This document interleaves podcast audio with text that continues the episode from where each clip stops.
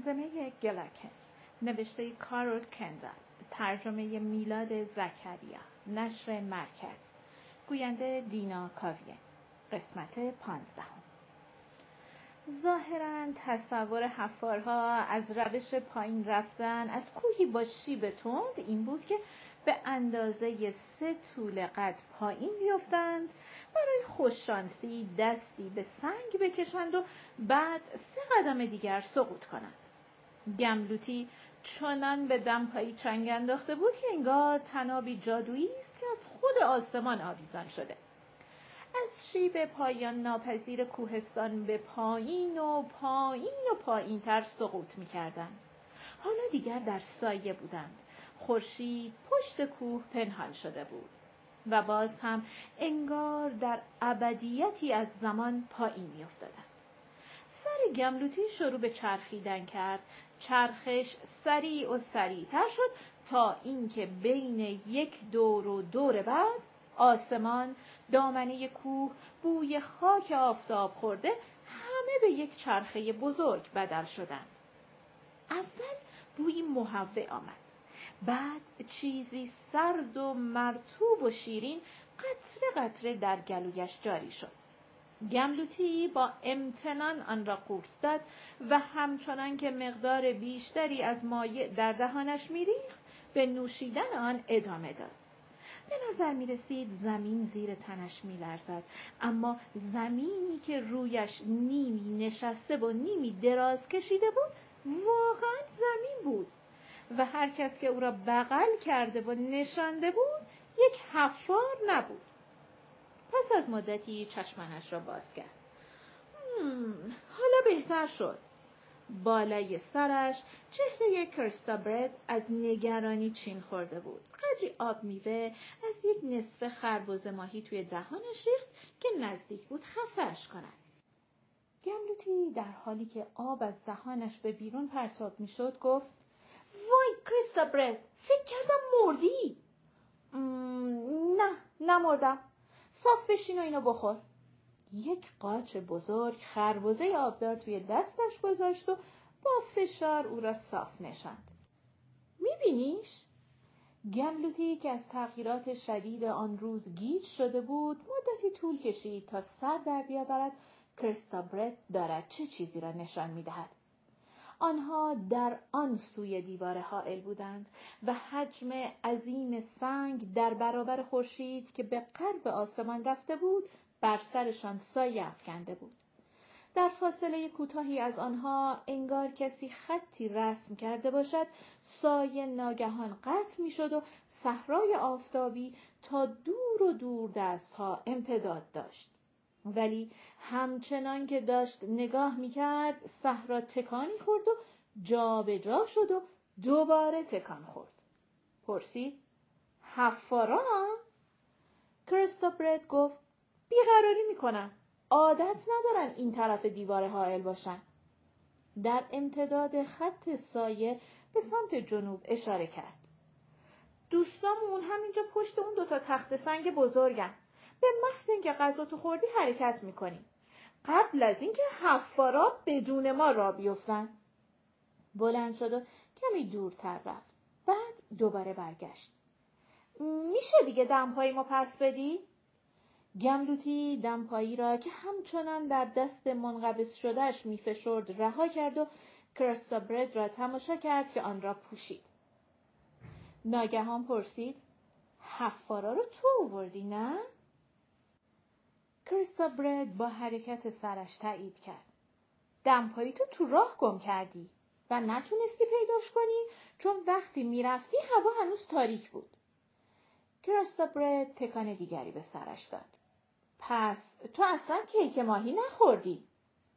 لبخند کمرنگی بر دهان جدی کرستا برد نشست. من هیچ وقت غذای مونده دوست نداشتم. کریستا برد. او پاهایش را در دمپایی به زمین کوبید. خب حالا بهتر شد. نگاهی کج به او انداخت. لطف کردی که اومدی دنبالم. البته اگه این کاری بود که داشتی انقدر دور از بقیه انجام می‌دادی. خب بله من من شنل تو که جا گذاشته بودی پیدا کردم ویفر روش خوابیده بود لحن کرستا برد خشم بود ولی گملوتی ناگهان متوجه شد که او دارد سعی می کند از طرف همه تشکر کند. متفکرانه او را در حال دور شدن تماشا کرد. لابد به محض اینکه حال گلاکن بد شده و به زمین افتاده بود در جستجوی حفارها راه افتاده بود چون حتی کوله بارش را در نیاورده بود. از قبل می‌دانست چه اتفاقاتی خواهد افتاد و وقت را با بحث و جدل تلف نکرده بود. فقط رفته بود و به طریقی حفارها را به راه انداخته بود وادارشان کرده بود مینیپین ها را و پشت های خستگی ناپذیرشان از دیوار حائل رد کنند. و حالا چشمان گملوتی صحرایی را که پیش رویشان گسترده شده بود از نظر گذراند و بر کوهی که سمت چپش سر به آسمان کشیده بود متوقف شد. ظاهری آشنا ولی نه چندان آشنا داشت. در حال جویدن خربز ماهی آنقدر به این معما فکر کرد تا ناگهان متوجه شد به چه چیزی نگاه می کند و قلقلکی پشت گردنش حس کرد چون کوه همان فراست بایت باستانی بود. فراست بایتی که از پشت دیده شود مثل یورش شدید هیجان را حس کرد مثل سنگ زمزمه. پشت این صخره ها سرزمین میان کوه بود و دهکده واترگپ زیر آب. به سختی روی پاهای بیهستش ایستاد و با بیشترین سرعتی که می‌توانست در جهتی که کریستا برد رفته بود به راه افتاد. همه آنها آنجا بودند پشت دو تخت سنگ بزرگ. اسکامبل بیرمق به یکی از صخره ها تکیه کرده بود. شلوول همچون عروسکی از عید هگل ویفر میان او و کپی خربز ماهی خواب بود. سیلکی و گلاکن مشغول کول پشتی ها بودند و به بطری های آب رسیدگی می کردند. در حالی که کریستا برد از زیر سایبان دستش حفارها را تماشا می کرد. سیلکی داشت می گفت هیچ جور نمی‌تونم بفهمم چه اتفاقی افتاد ولی از اونجا که همه چیز سر جاشه گملوتی لابد فکر کرده وقت خونه تکونیه کرستا برد بدون که سرش را برگرداند گفت گملوتی زندگی همه ما رو نجات داد. سیلکی گفت فکر کردم تو این کار کردی. با رفتن دنبال حفارا. گلکن گفت و قبلش اسکامبل که خربز ماهی ها رو اوورد. سیلکی گفت و قبل از اون گلکن حفارا رو وادار کرد. اون گودال رو پر کنن تا بتونیم از اون بیایم بیرون. با حالتی کمی ناراحت اضافه کرد. به نظرم با این حساب همه قهرمانان غیر از من. اسکامبل سعی کرد چیزی بگوید ولی صدایی از گلویش بیرون نیامد. گملوتی با عجله جلو رفت. توضیح داد؟ اوسار است که صداتو از بین برده. بدون رقیق کردن بهت دادمش. سیلکی جا خورد و سرش را بلند کرد. بیمهابا فریاد زد. ولی تو که می‌دونستی نباید این کارو بکنی. همونجا رو بطریش نوشته.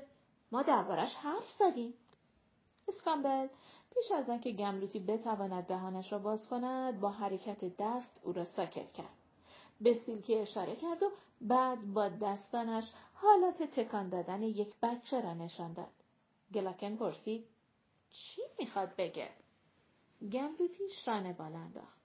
اگر اسکامبل می‌خواست بگوید که مراقبت سیلکی از ویفر کوچولو سبب دوستی حفارها شده پس او هم یک قهرمان است می‌توانست وقتی صدایش برگشت خودش این را به او بگوید.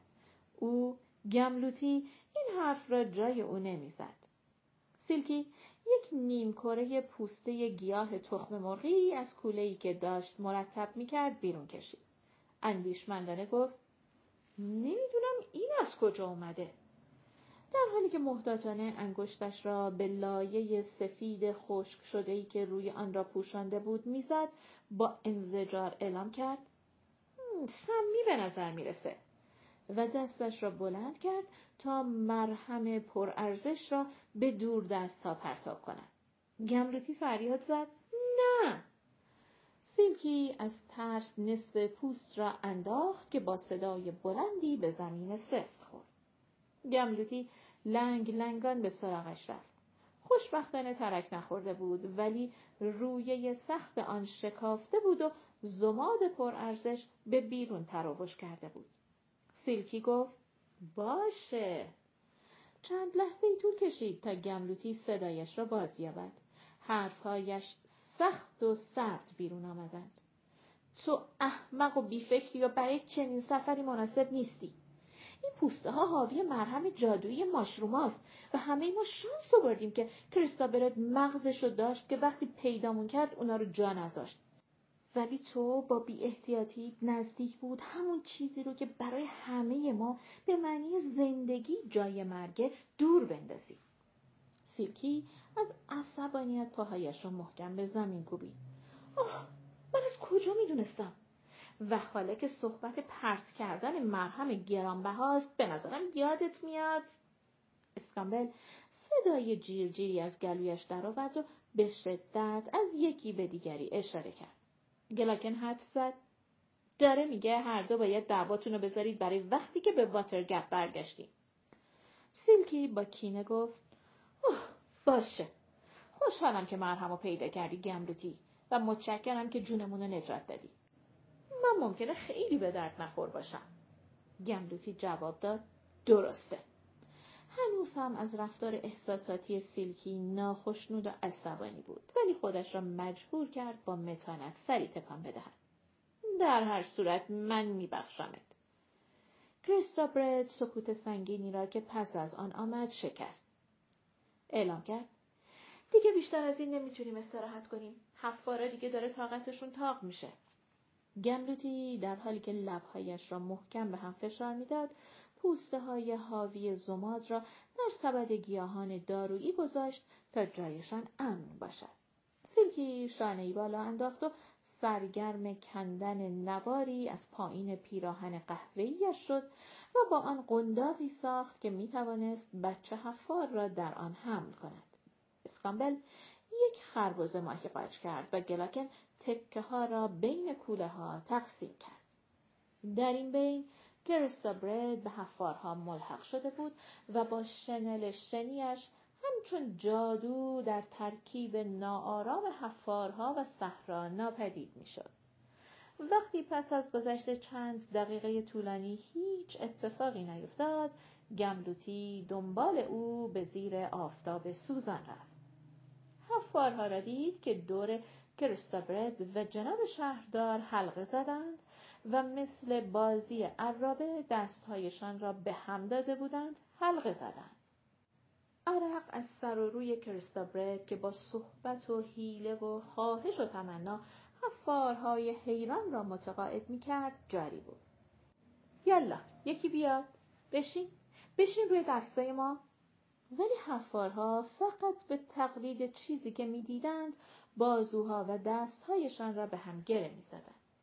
کریستابرت فریاد زد. نه نه بشین. اینجوری.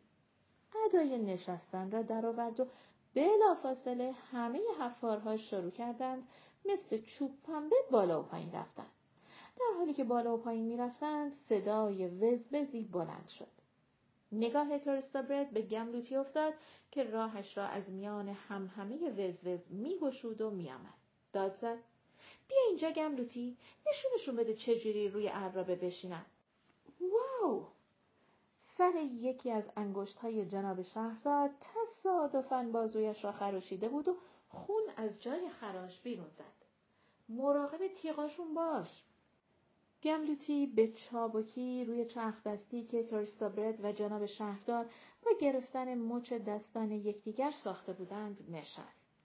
حالا حفارا به پیش، حفارا به پیش، حفارا چرخ به سمت سایه زیر دیوار حائل جایی که بقیه مینیپین ها منتظر نشسته بودند حرکت کرد. بلا فاصله همه چیز متلاشی شد. حفارها مچ دستان همدیگر را رها کردند که بنشینند و بعد تازه دیدند عرابهای باقی نمانده که رویش بنشینند. دوباره دستها را به هم دادند، دوباره رها کردند، یک بار دیگر عرابه ساختند و تمام مدت مثل اردک مکمک می کردند تا اینکه راه حل مسئله یک جورهایی تصادفی پیدا شد.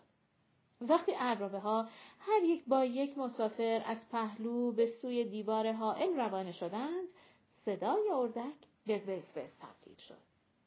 در آنجا هم وقتی کریستا برد با خواهش و تشر از حفارها خواست مسافرانشان را به زمین بیاندازند و مسافرهای جدید را سوار کنند سردرگمی جدیدی پیش آمد. تا جناب شهردار را متقاعد کند که باید شریک جدیدی پیدا کند و به کریستابرد اجازه دهد سوار شود باز هم وقت بیشتری تلف شد. ولی دست آخر همه سوار عرابه ها شدند و فرمان حرکت صادر شد و حفارها از وسط صحرا به راه افتادند و به طرف فراست بایت در سمت چپ پیچیدند. از لحظه که از تونل به داخل گودال پرتاب شده بودند تا حالا استخوانهای گملوتی آنقدر تکان خورده بودند که تحمل تکان و پرش فعلی برایش آسان بود. به محض اینکه بر بیرقبتی خود غلبه کرد و به بازوهای نازک و خاکی که او را نگه داشته بودند چنگ انداخت. در واقع چیزی اطمینان بخش در بوی آفتاب زده حفارها وجود داشت و هم همه شادمانه آنها نیز به این معنی بود که همه چیز مرتب است.